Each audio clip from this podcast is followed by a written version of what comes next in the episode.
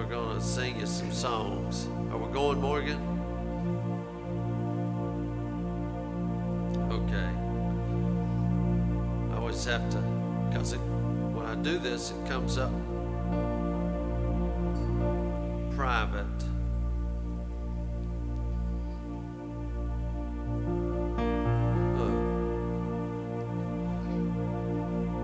I see myself live.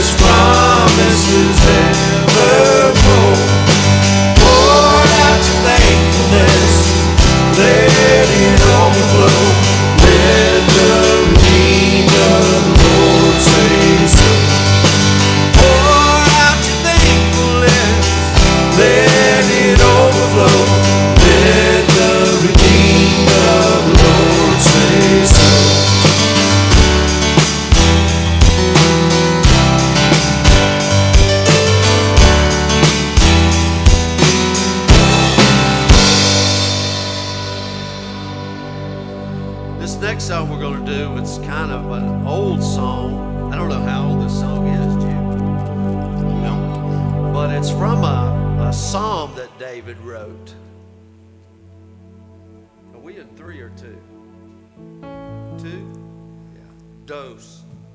That's because I know I'm fluent in Spanish. Dos means two. Uno means one. Then after that, you're on your own. This song uh, was a psalm that David wrote. There is a river whose streams make glad the city of our God. And I want to tell you something. We are the city. We are the city. The city set on a hill. I know there's a church called the city set on a hill, but it's not a building. You're it. You're it. You're you're the uh, Christ in you is the source of that river, and out of your belly shall flow rivers of living water. And it flows from Calvary's cross.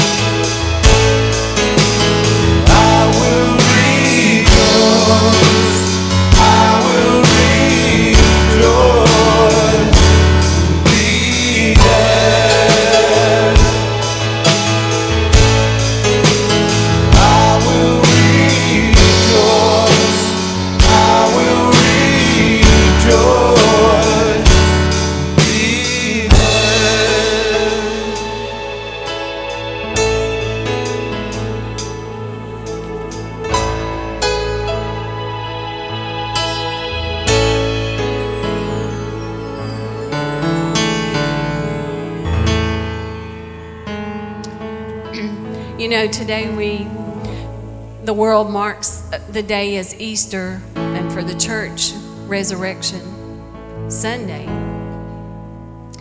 And for the church, we don't celebrate the resurrection one day a year. We live in the reality of the resurrection life of Jesus Christ because He said, if we are His, His Spirit dwells within us. And that same Spirit, that very same Spirit that raised Jesus Christ from the dead, dwells in us and causes us to live by the life of God that He has given us through the cross. You know, the cross made it all possible, it changed everything. You know, it's like I heard someone say, the birth of Jesus we celebrate, and it was a very important event. But had there not been a cross, had there not been a crucifixion and a resurrection, we would be hopeless. But because He lives, we live also. May you all have a blessed, blessed Resurrection Day. We love you are so glad to see each one of you.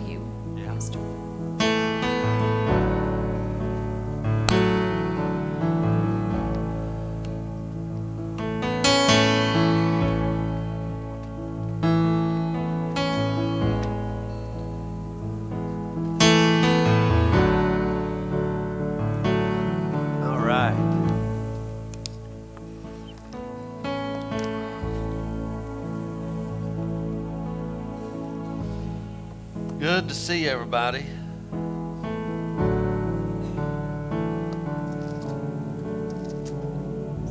I am going to uh, try and take a real long time today, Nevaeh and Reagan.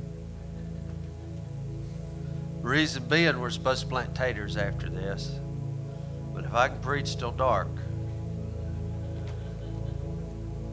then we won't have to.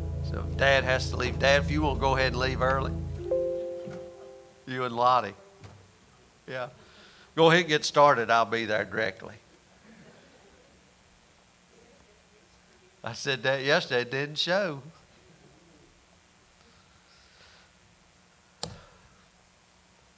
I tell you, it's it's good to be here. Uh, I'm just going to kind of reiterate reiterate what Denise said, because I I don't have a, a lot today, but uh, I, I'm still this is part of it, and maybe we'll finish up the series next week. Freedom from the tyranny of circumstances, part five. And and I know a lot of people. You know, I've never been one to uh, be holiday oriented as far as my messages or sermons go because there's only one.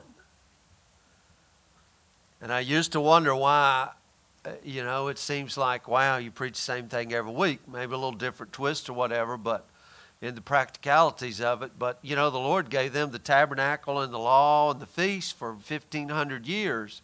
They still missed the Lord. They missed the day of their visitation. Some of them got it, but some of them didn't. They didn't. I mean, he had to ask them, Who do men say that I, the Son of Man, am?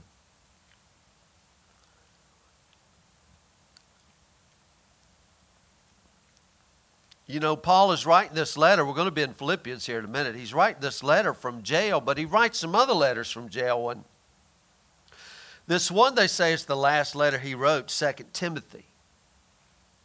And these words just just kind of jumped off the page to me. This Paul's last letter. Now, he like the with the Philippians, he's chained to this Roman guard and he gets some visitors and stuff, but listen to what he says. 2 Timothy chapter 1 verse 6. Wherefore I put thee in remembrance that thou stir up the gift of God which is in thee by the putting on of my hands. Stir up the gift of God that is in you. Wonder what the gift of God is that is in you.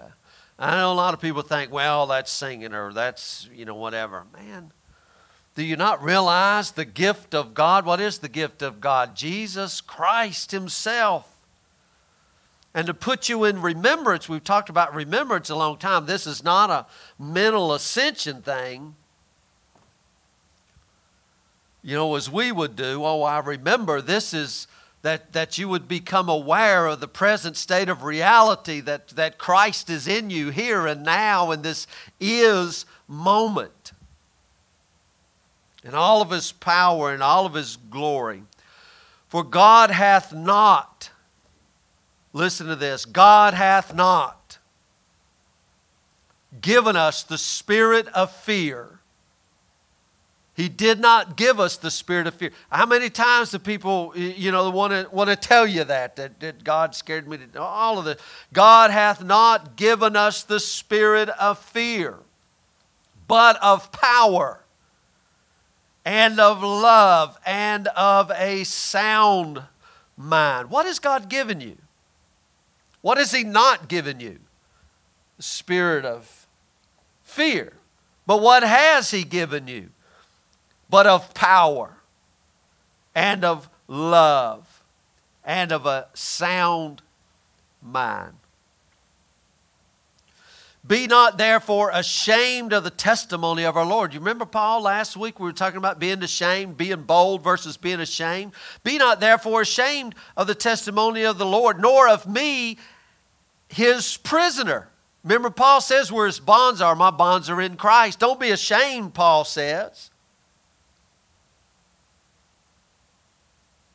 Don't be ashamed. Why, why, why shouldn't you be ashamed? Because he's not given us the spirit of fear, but of power and of love and of a sound mind. But be thou partaker of the afflictions of the gospel according to the power of God who hath saved us. I say this a lot. Maybe not enough. I don't know. He hath saved us. He is saving us. We shall be saved. Because I know what people's mentality is. Most people's mentality is salvation means I got my ticket, I'm going to heaven when I die. But he says, we, we have been saved. We've already been delivered from the power of darkness, translated into the kingdom of his dear Son. I mean, He has saved us in that aspect. He is saving us even now, transforming us, and we shall be saved. I love when He says the time has come and or the time is coming and now is.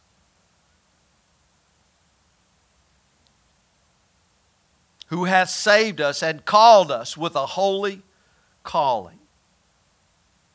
I love this little part, not according to our works. I love that. Not according to our works. You know, we wasn't looking and said, boy, that'll make a good one. And boy, that boy, he's done a lot of good stuff. I think I can call him.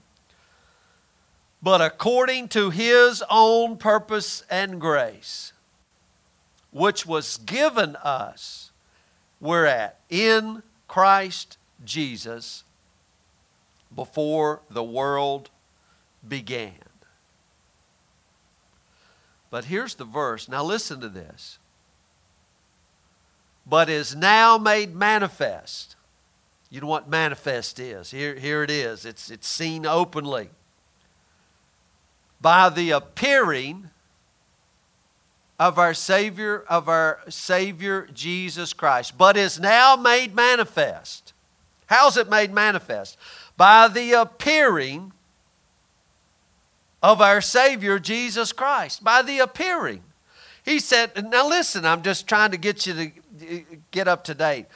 Many people think that it will be made manifest in the second coming at the last day, but he said, is now made manifest. How? In the appearing, by the appearing. It's in the appearing of Jesus Christ, our Savior. Where does He appear? When it pleased God, who separated me from my mother's womb and revealed His Son in me. I'm telling you guys, you know, you, you hear people talk about that still small voice. Where do you hear that? Doesn't come from the outside, it comes from the inside. That's where you hear it, that's, that's where He is. Now, listen to what He said Who hath abolished death? I got to ask you something here. Has slavery been abolished in the United States of America? He's shaking his head, no, it's not supposed to be, but it's supposed to be. But you understand, I mean, there was a decree, there was an emancipation proclamation that says there's no more slavery. It's abolished. What is he saying here? Who hath abolished death? Now, who? Who's the one who abolished death? Our Savior, Jesus Christ. I wonder if it, uh, is that true or is that just wishful thinking that Paul says, man, maybe one of these days, you know, death will be abolished who hath abolished death. Let me, let me give you a, a verse in Hebrews. Uh, Hebrews 2 14. For as much then as the children are partakers of our flesh and blood, just the same amount as you are partakers of flesh and blood, just as you, you are a body of flesh and blood and bones he also likewise took part of the same. When Jesus came here, he had a body exactly like you. He had to cut his toenails, he had to eat, and he had to sleep, and he could get a runny nose. I mean, he had a body exactly like you and me. Why? That through death he might destroy him that had the power or the authority of death who is that? That is the devil. And deliver them. Who's the them? Who through fear of death were all their lifetime subject to bondage. Now listen what he says back here in Timothy.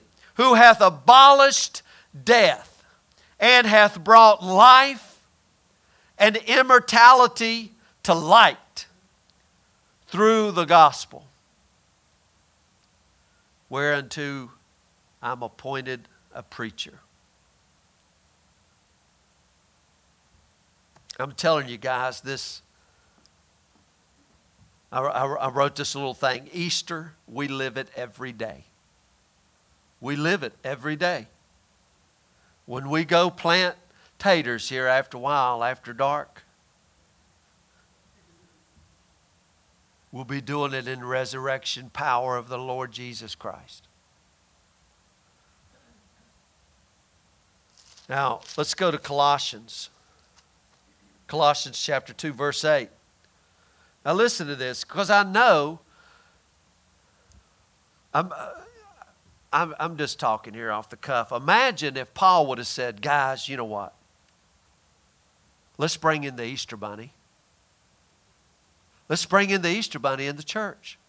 Let's have an Easter egg hunt. It'll bring in other kids, and then we can save them. Them. Do you think Paul would ever do that? Do you think Paul would ever say, you know what, guys? Let's, let's, let's bring in Santa Claus, let's bring in the Easter Bunny, man, and we'll get the world in the church. I mean, could you imagine Paul doing that? Now, why, why have we changed now? Because we think we might lure them in. You know what that is? You know, we go, uh, you know what a lure is? That's what we go bass fishing with. You know, we try to lure them in and catch them. No, Paul says, I'm determined to know nothing among you save Jesus Christ and Him crucified. If I lure them in, I got to keep luring them in and keep luring them in. No, he said, it's nothing but the gospel. How did He abolish death and bring uh, light and immortality to, to, uh, to light? Life and immortality to light. How? Through the Easter bunny? Through the gospel through the gospel, which is what? The good news that, that makes a man leap for joy. Death has been abolished, it's been conquered, it's over with. Well, wait a minute, you might say. Well, wait a minute, brother, we still have funerals. I'm telling you what, you ain't never been to a funeral of a Christian believer. You might have went and put their body in the ground, but I'm telling you, they ain't there. They are, they are in Christ Jesus. Uh oh, somebody's calling me calling me on your phone. If that's Joe, tell him I'm preaching. Yeah. Yeah, if that's, if that's Joe, Joe B, the big man, tell him I'll get back with him. yeah, that, that's all right. Listen, Colossians chapter 2, verse 8. Beware. Now, listen, here's a warning right? When I say beware, you know, you go up to somebody's house, they got to beware a dog sign. That's a warning, right? Beware. Paul said, Beware lest any man spoil you through philosophy and vain deceit after the tradition of men, after the rudiments or the elements of the world, and not after Christ. Now, Paul was talking about the law here but but uh, do that today. We got our own laws. We got our own little thing. I mean, I, I remember a few years ago, man, they had the Easter Bunny parachuting out of a dead-gone helicopter down here in Bristol, dropping thousands of eggs, and all the churches was coming around, and it was all Easter egg hunting, and they thought this is a joyful thing for Christ. But Paul would say, beware. Beware. For in him, who's the him here? In Christ dwelleth all the fullness of the Godhead bodily.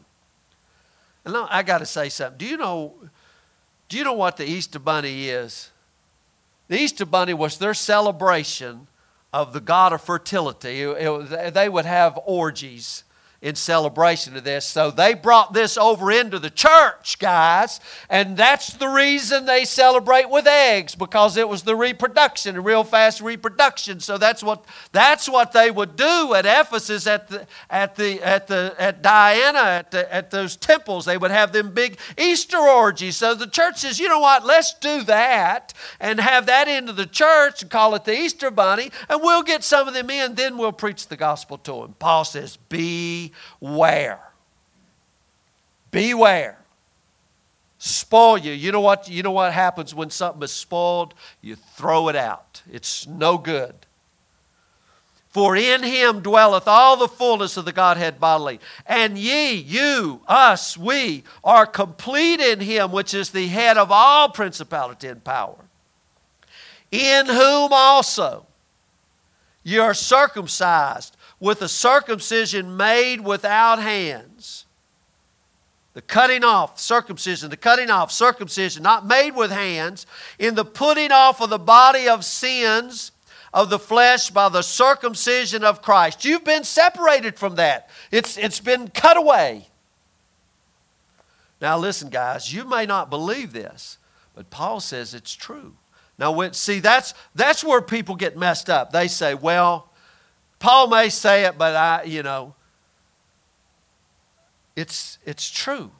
I mean, this is, you, you might not apprehend this yet, but, it, but it's there. We, it's, it's by faith, it's received by faith. This is what Paul is saying. The, the, this is the truth, this is the reality. It says, buried with him in baptism. When you were baptized, laid in the river, laid wherever you were, you were baptized in him. Wherein also ye are risen with him. Risen with him through the faith of the operation of God, who hath raised him from the dead. Now it says you are risen with him, so I, I just got to get this. If he raised from the dead and you're in him, what does that make you? I've said this before, but uh, let's do this again. Let's say this is you, and you, and this Bible is Christ, and you are in Christ, and He's down here in the grave, and you were in the grave. And when He raised, what happened to you? You raised. Why? Because you're in Him. What an illustration. And you being dead in your sins and the uncircumcision of your flesh, hath he quickened together. You know, you know what quicken means? I mean, given life. You, you were dead in your sins. You were dead in your trespasses. It, that was your that was your, your, your spot. That was your place. That's your condition. And you that were dead, He quickened. He joined you to life with him, having forgiven you all your trespasses. Now I got to ask you a question. Have you know people say, "Well, you got to go ask the Lord to forgive you." What does Paul say? I'm just saying, I ain't much for preach, but what does Paul say? Does Paul say, "Go to the Lord and beg him to forgive you"? Is that what Paul said? Let me do you want me to read it again? Having forgiven you, having forgiven. You know what that means? Past tense. Paul never said go around and preach that they might get their sins forgiven. He said that they might receive the forgiveness of their sins. You were forgiven before you was even born. Only problem is will you receive it? Will you walk in it? Will you believe it? Because the blood's already I mean there we sung the song there there is a river that makes glad. That, and where does it start? It started at Calvary. And out when they pierced his side, out of his side flowed blood and water. Having forgiven you all your trespasses, blotting out the handwriting of ordinances that was against us. You know what? You know what that means? That means they can't even accuse you anymore because he took everything that was written against you, called the law, and done away with it. As a matter of fact, what he did was he didn't do away with the law. The law is still there. The law is still holy. The law is still just and good. He took you out from under it, out from under that whole system, and brought you into a whole nother one. It's, it bothers, well, I understand it, but the church wants to put up signs of the Ten Commandments and say, hey, we got to keep the Ten Commandments. Hey, it's been blotted out.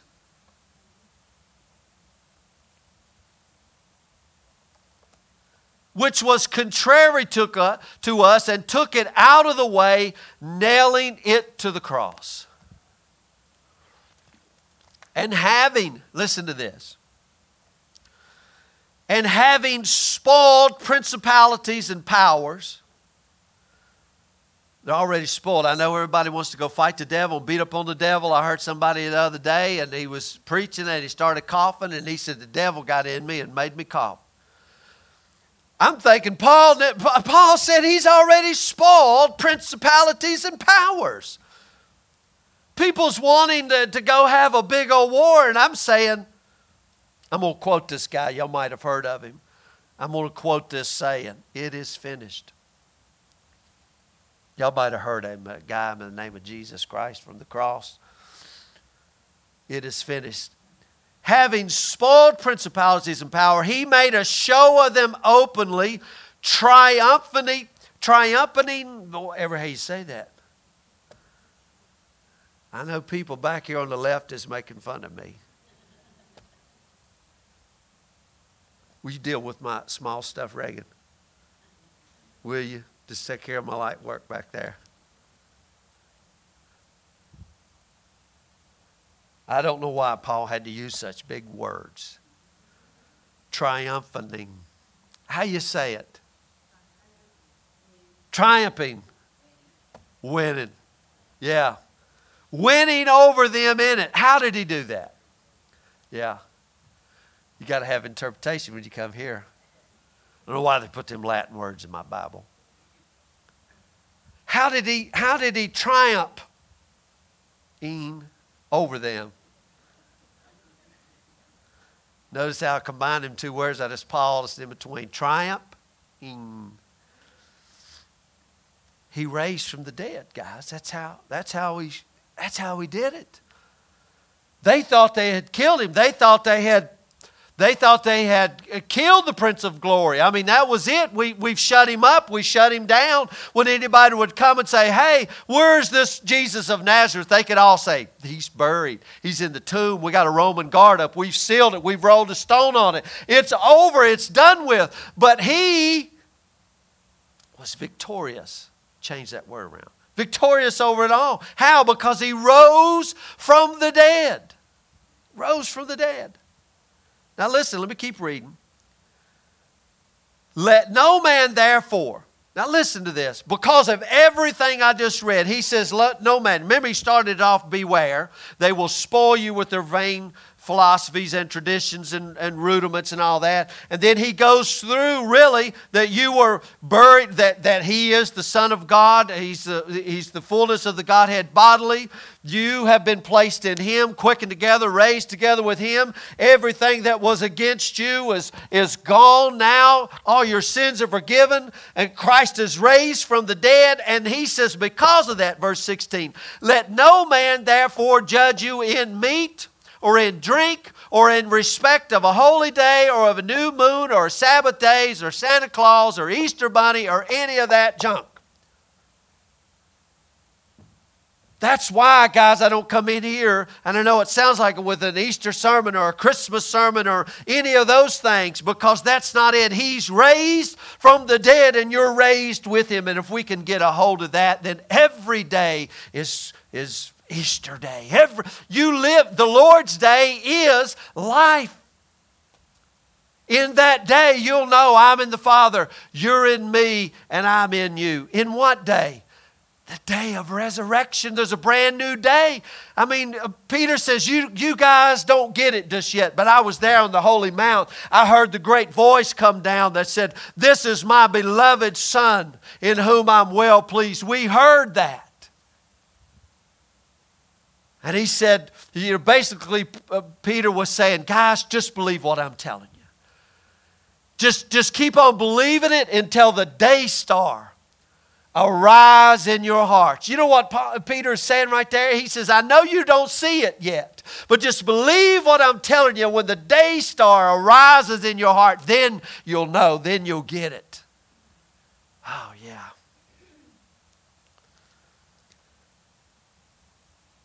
And then he says, verse 17, which are shadow of things to come, but the body, the substances of Christ. People want to divide up days and make this day special and that day special. The, and, and God, we live in the day of the Lord, not the night of the Lord, not the days of the Lord, the day of the Lord.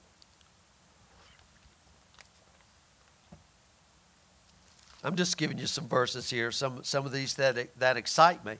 Paul, he wrote this too in Ephesians chapter 2. I say it over and over again. I say it till the day star rise in your heart.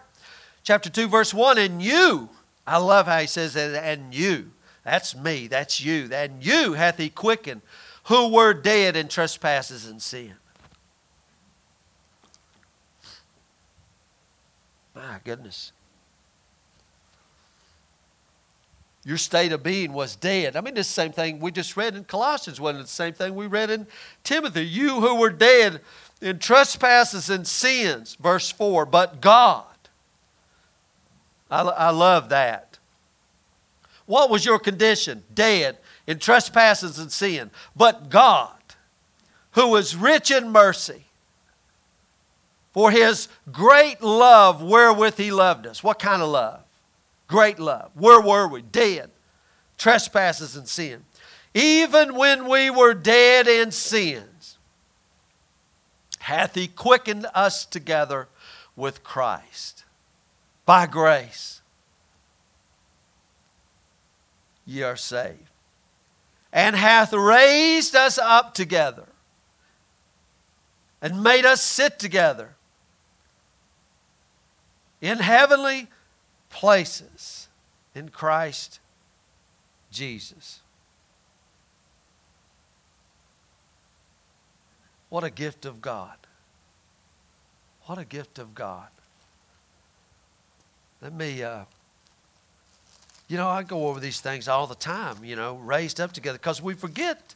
We forget. We, oh, I mean, over and over, and I forget, and, and I know you forget, and we forget where we are, uh, who we're in, uh, the kingdom, and, and, and we forget these things, and we have to be reminded and edified of these things and admonished of these things over and over and over again. Listen to what he says in Romans chapter 6. All this talk about grace, and see, the church doesn't get this. I mean, they say, I mean, Paul says, uh, well, what shall we say then? Shall we continue in sin that grace may abound? Because, you know, here comes the argument once saved, always saved, and all this. Well, once you get saved, then you got to keep the law, you got to try hard, you got to do all this. Paul says, Don't you get it? And these people would come at him and say, Well, hey, you know, I sin more, I must have more grace. And all, what shall we say then? Shall we sin more that grace may abound? He said, You've missed the whole thing. You have missed the entire purpose, the entire thing. You've missed it. And I, I, I, I say the, the, the church world at large has missed the entire thing. And I'm, I'm not saying that because I'm some uh, brilliant scholar here. I missed it too. Except the Lord reveal it to you. You're, you're stuck in the dark.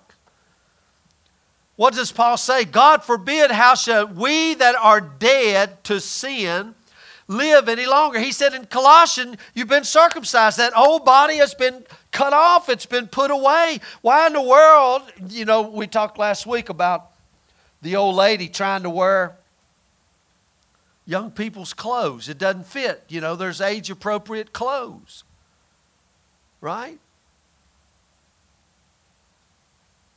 How shall we that are dead to sin live any longer therein? I mean, Paul is asking them a question like, Are you crazy? You ever ask people a question like, Are you crazy?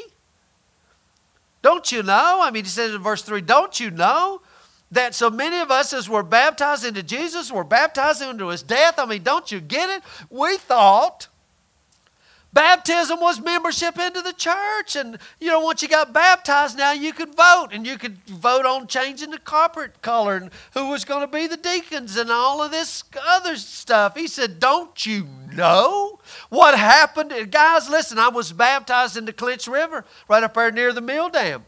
A lot of people's been baptized into Clinch or baptism or wherever, it doesn't matter. Paul says what matters is, don't you know you were baptized into Christ? I didn't know that for a long time. These people at the, at the Romans he's writing to didn't know that. They didn't know they were baptized into, the, in, into Christ. They just thought baptism was some something that brought you into the church or gave you membership rights or you know whatever you know this this thing i go back to that all the time and when i have trouble I, I, I go back sometimes and i say wait a minute i'm dead to sin what are you doing here? I mean, I have to go back and read it. Don't you know? We were baptized into His death, not my death, His death. See, all I can do in my death is be dead in sin.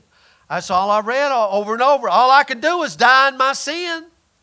So I, He didn't put put me in my death. You're already dead. He had to take my death and put that death into Christ. And I'm baptized into His death because he was sinless. He was without spot and without blemish. Therefore, he could raise again. Therefore, we are buried with him by baptism into death, his death. That like as Christ was raised up from the dead, how by the glory of the Father, even so we also should walk in newness of life, a brand new life. Walk in it. Walk in it. I seen them the other day walking up the road carrying the cross.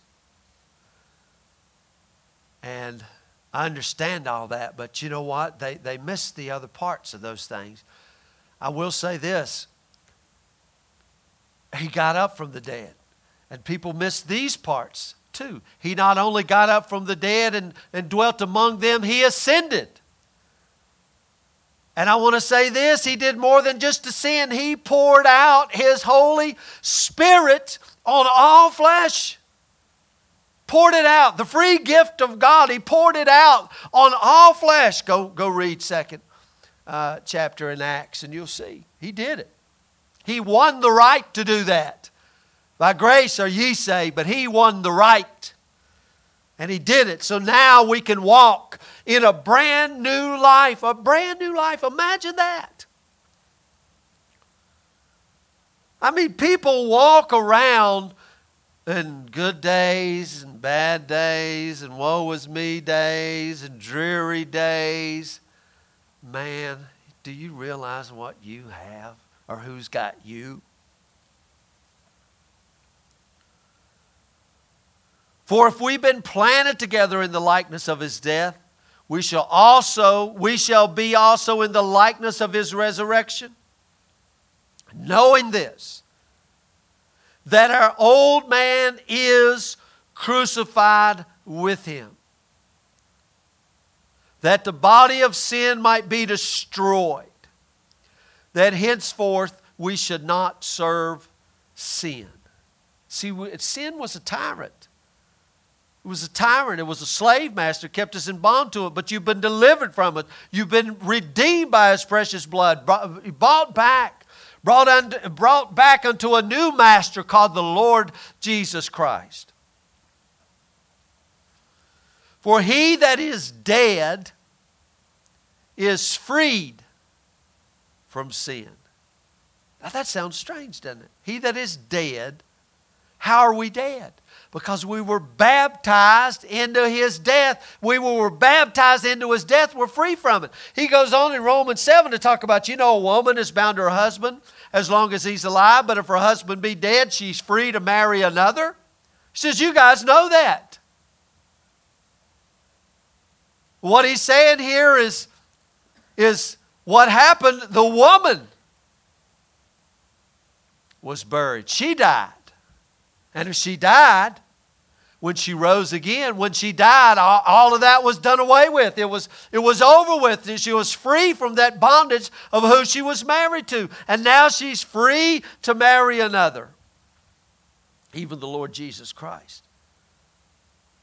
Now, if we be dead with Christ, we believe or we have faith, faithing that we shall also live with him, knowing that Christ, being raised from the dead, dieth no more. Death hath no more dominion over him. Now, if he raised from the dead, and you're in him and he raised from the dead, and death hath no more dominion over him, now wait a minute, where are you? In Christ. So what does that mean? Death hath no more dominion over you. But he says, knowing this, that Christ raised from the dead, dieth no more, Death hath no more dominion over him. That, and everybody says, Amen, brother, that's right. He's not going to die anymore. And so we pull our cross and then one of these glad days. Now remember, get this, what I'm telling you here. Now, if we believe that Christ, if we if we be dead with Christ, we believe we shall also live with him. Knowing that Christ, being raised from the dead, dieth no more.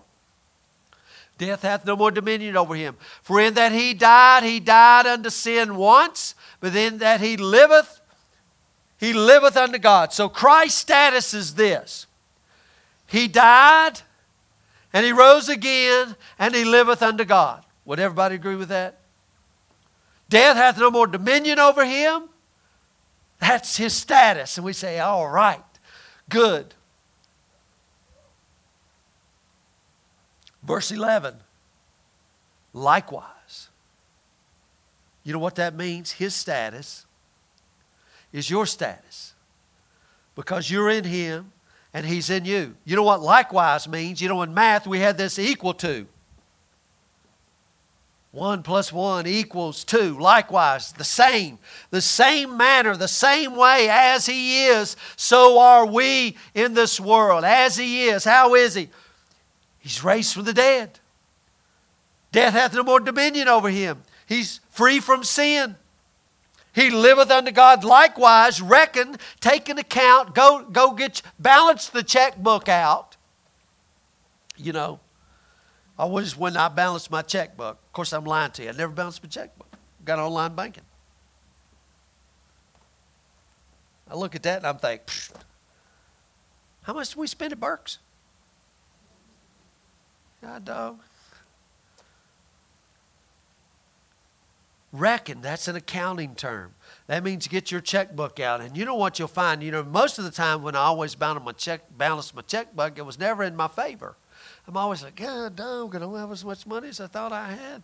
Now you're going to go balance your checkbook and you're going to look and say, wait a minute, I have eternal life. How did this get here? Death hath no more dominion. How did this get here? I mean, I mean, look, I mean, principalities and powers, all authority destroyed. I have a new. How did this get on my ledger? Surely by grace are you saved. You have no idea. Go look at the checkbook. Go, go look at the, at the covenant documents and see what's on your ledger. See who you are in Christ Jesus. Likewise, reckon ye also yourselves to be dead indeed unto sin, but alive unto God through Jesus Christ our Lord. You live unto God. You know, there'll be a lot of people today that want to go out and they want to serve God. They want to, they, you know, I got to, I got to go live for God. You don't live for God. You don't serve God. You live from Him. You serve from Him because He's in you and He's your life. I mean, how does my hands and arms serve me? My hand wakes up in the morning and says, You know what? I think I want to serve you today. That would be pretty silly, wouldn't it?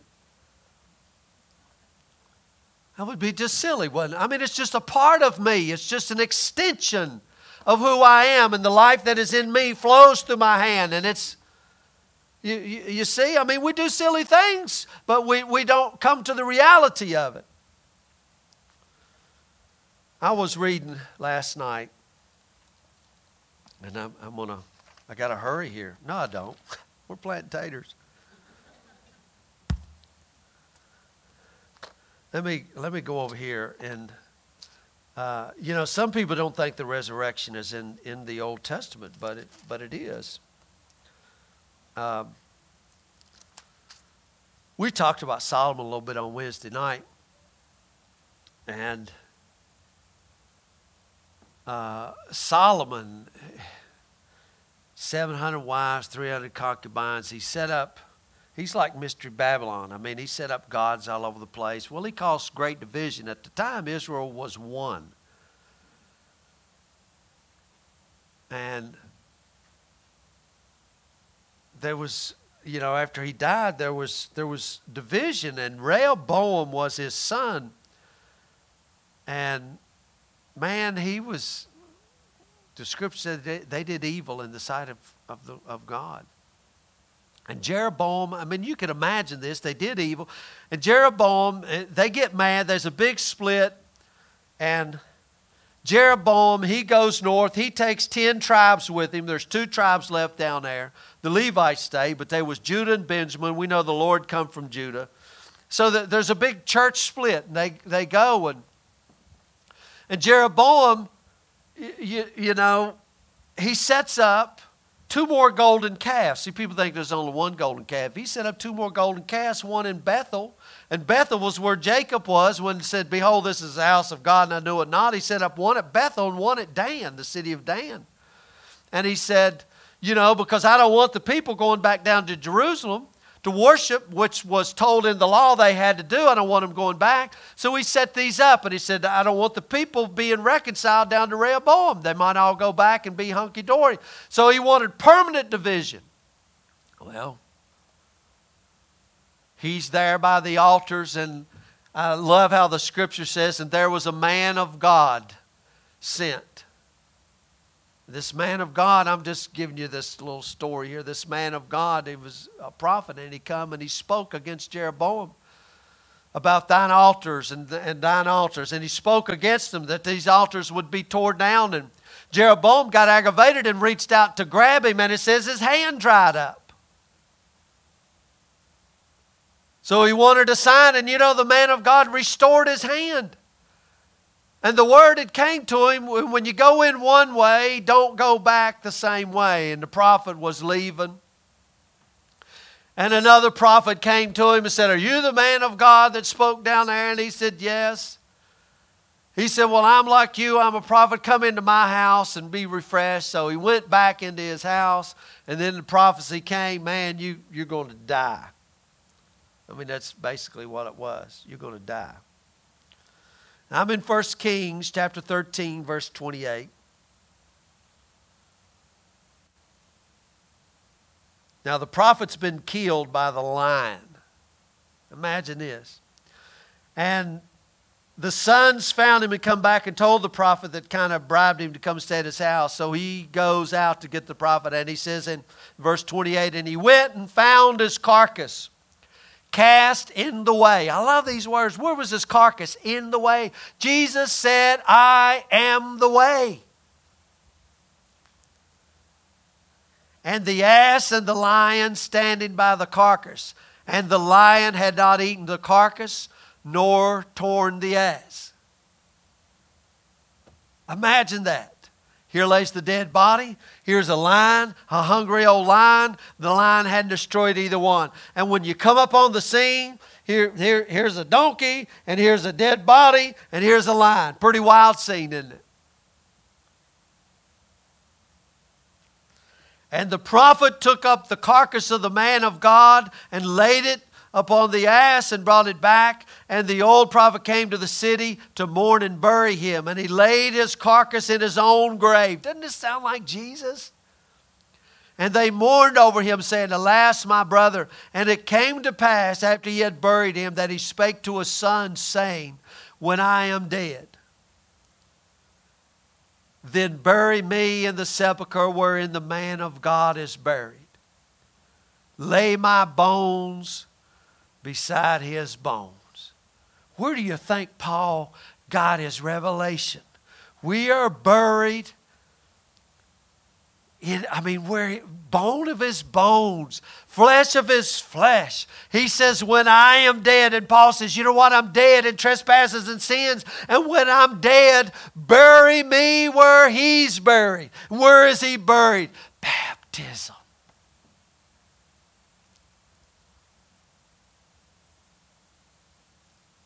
And I'm telling you, there was a, an, another one here in, in 2 Kings.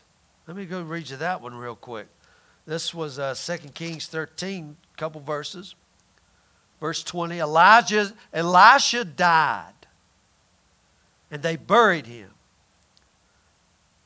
Now, Elisha died and they buried him. And the bands of the Moabites invaded the land at the coming in of the year.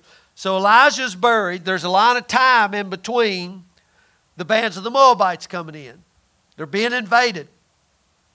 And it came to pass as they were burying a man, listen, they, they see the invading army. They're going out to the funeral. Imagine this.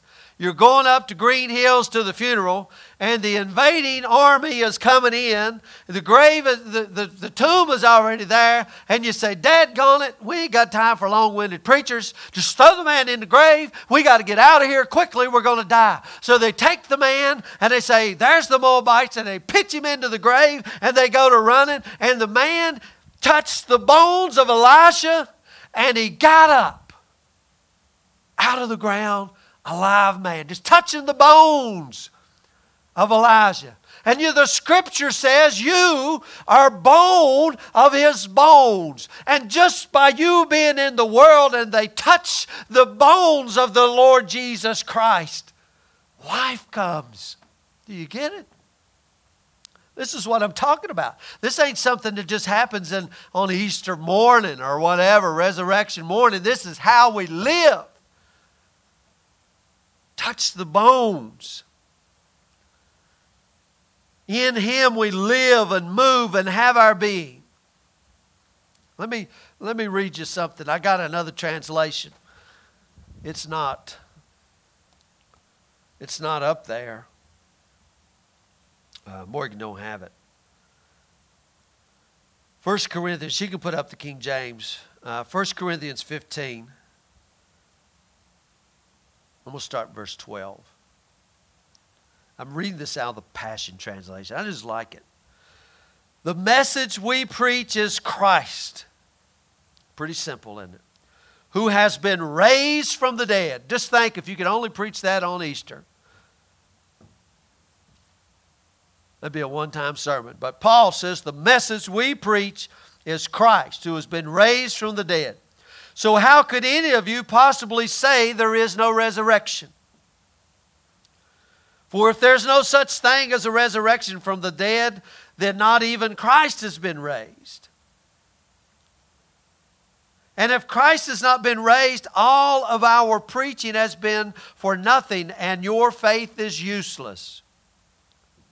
Moreover, if the dead are not raised, that would mean that we are false witnesses who are misrepresenting God. And that would mean that we are preaching a lie, stating that God raised, stating that God raised him from the dead if he really didn't. Right? Now listen to this, verse 16. If the dead aren't raised up, that would mean that Christ has not been raised up either. And if Christ is not alive, you are still lost in your sins and your faith is a fantasy. What is he saying here? If Christ is not raised, you're still dead in your sins. We can conclude from that that if Christ is raised, you're not dead and you're still not in your sins. If the only benefit of our hope in Christ is limited to this life on earth, we deserve to be pitied more than all others. But the truth is, Christ is risen from the dead as the first fruit of a great resurrection harvest of those who have died.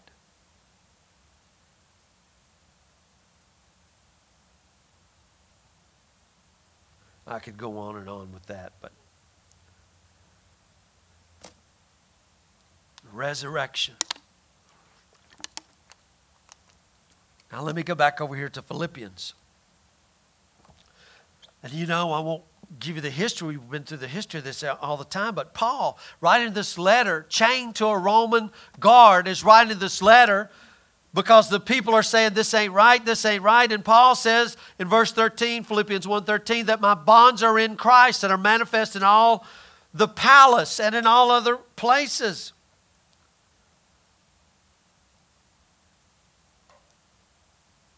And he says in verse 14, And many of the brethren in the Lord, waxing confident in my bonds, and much, are much more bold to speak the word without fear.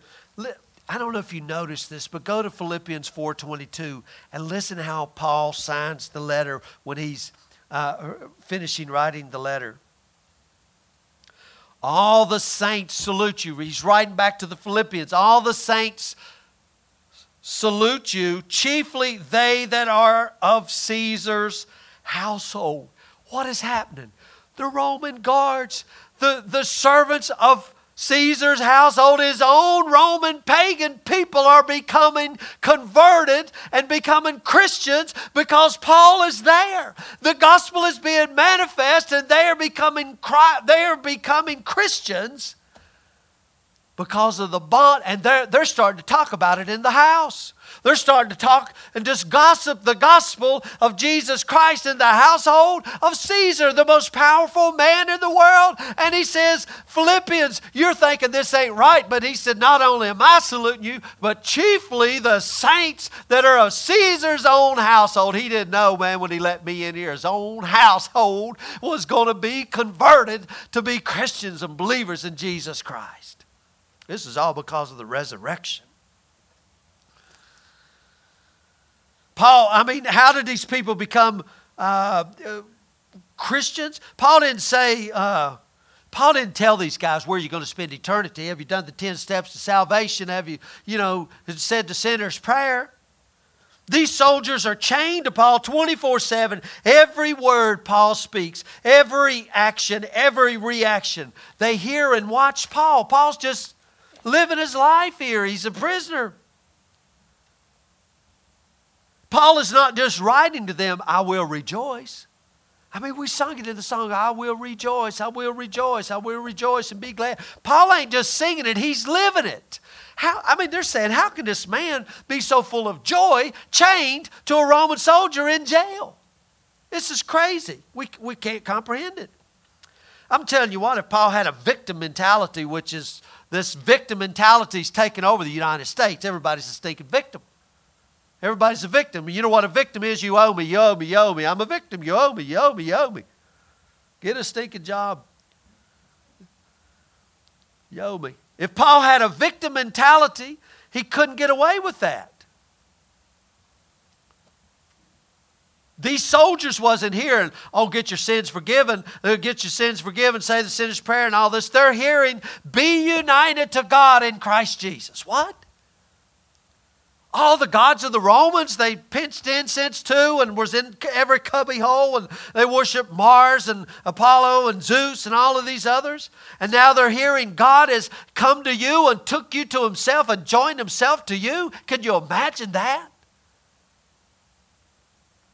That's the gospel Paul shared with these soldiers and lived with these soldiers. Then they watched Paul and they heard it again and again and again. Every time someone came to see Paul for counsel, and the Roman soldier had to listen because he, he's chained to him.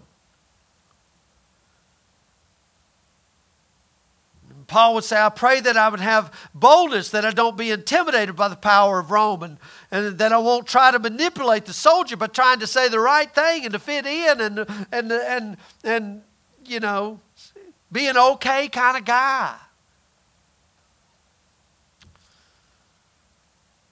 That I'll speak the truth, which is Jesus Christ, that in my body Christ will be magnified, which means not just in my thoughts, but in every action uh, of my body, the way I treat people, the way I talk when people have left, and the way I am when everybody's not watching in my body. He said, What's on display? That's my body. That's what's on display. That, that my body might become a showcase of God's passion. Of God's passion.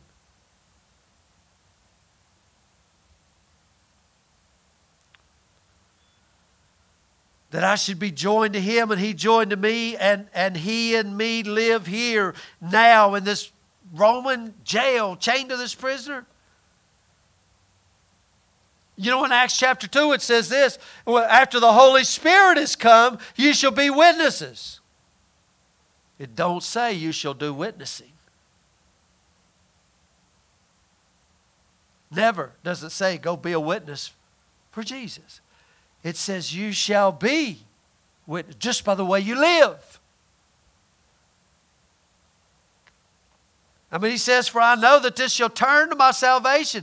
Paul is saying, This is what I believe, and it's already begun to happen. How do I know it's already begun to happen? These people are becoming converted. They're coming to Christ through my bonds right here. They're waxing bold. They're talking about it all through the palace.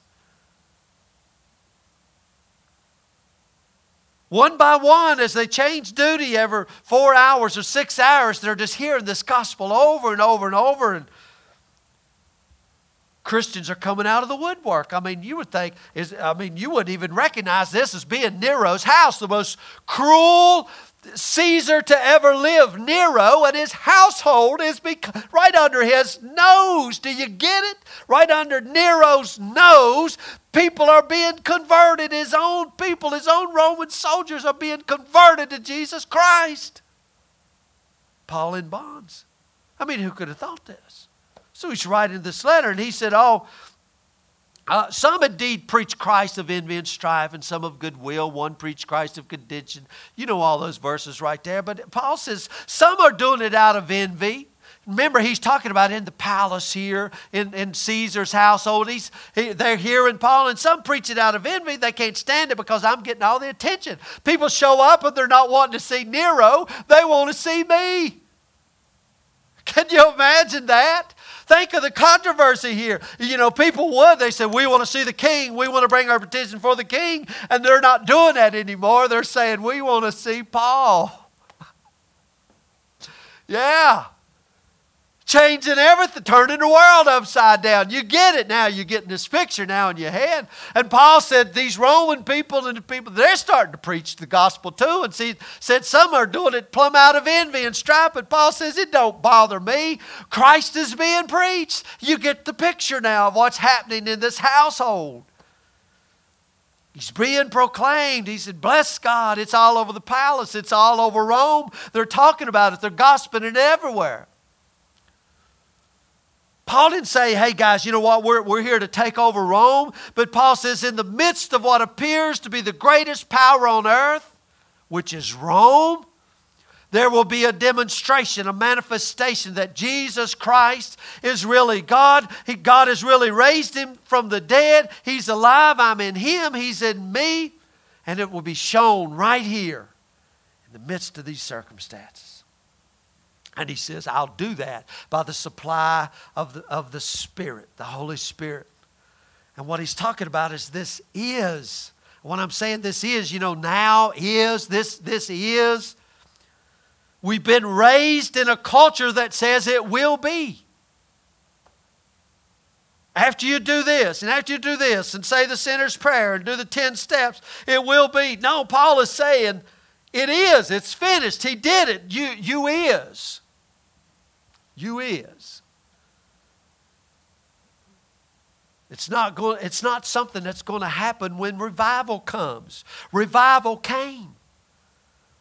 Listen, revival came. Revival came on that morning when the stone rolled away. Revival came. We don't need another one. You is. You is. I'm telling you, they can put up every sign, they can, they can revival themselves to the blue in the face. And I'm going to say, You is. Christ, who is life, lives in you now. You is. You is alive in Christ Jesus, and He is alive in you. You're, you're raised with Him, seated with Him in heavenly places in Christ Jesus. You is. Who needs a stinking revival? You've already been revived, you've already been raised. It doesn't happen when you've rededicated yourself 47 times every Sunday or whatever it is that they do. It is. You is. When you leave, you say, What was the message today? You is. That's why all the prayers of Paul say, Open the eyes of our understanding. Why? That you might see, that you might know, that you might understand what is, who is. That you might know, Paul's going to say in this letter, that, that I might know him wow, this is. Come to know, that you might come to know what is. I mean, Christ has died, Christ has risen, Christ has ascended, and He sits at the right hand of God, and you are there with Him. You are one with Christ. God opened our eyes. And sometimes He does that in the grocery store when we're standing in line, I'm going to read you this, these verses and I'm going to close. Philippians 3 17. Brethren, be followers together of me and mark them which walk so as ye have us for an example. For many walk, of whom I've told you often, and now tell you, even weeping, Paul even weeping, that they are the enemies of the cross of Jesus. Enemies of the cross of Jesus of the cross of Christ, whose end is destruction, whose God is their belly, and whose glory is in their shame, who mind earthly things. Now remember, I'm still in Philippians. Paul is chained to a Roman soldier. The gospel is being preached. Christians are being saved in the palace. Right?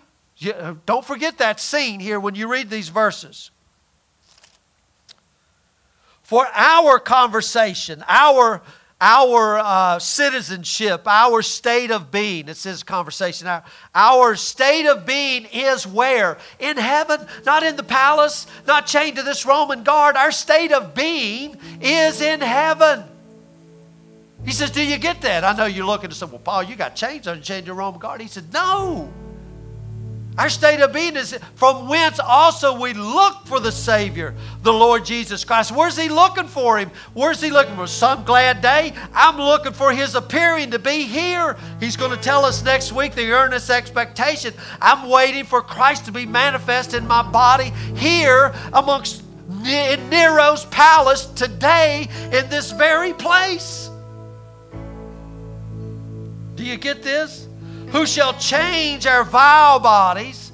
And I know you can bring this over into the resurrection, but right here it looks like I'm a, a vile, no good, nobody, nothing, chained to this Roman soldier, who shall change our vile body that it may be fashioned like unto his glorious body, according to the working whereby he is able even to subdue all things unto himself. Do you get that? My goodness right amongst Nero. I could imagine as he signed that letter, and these Christians who were Roman soldiers and, and pagans have now become followers of Christ, and he puts that salutation in here that these people come and, and they're telling Paul, Paul, when you tell them, say, We salute the, uh, the Philippian church with you those of Caesar's household. Guys, that's the resurrection. That's the way we live every day. And I'll quit with that.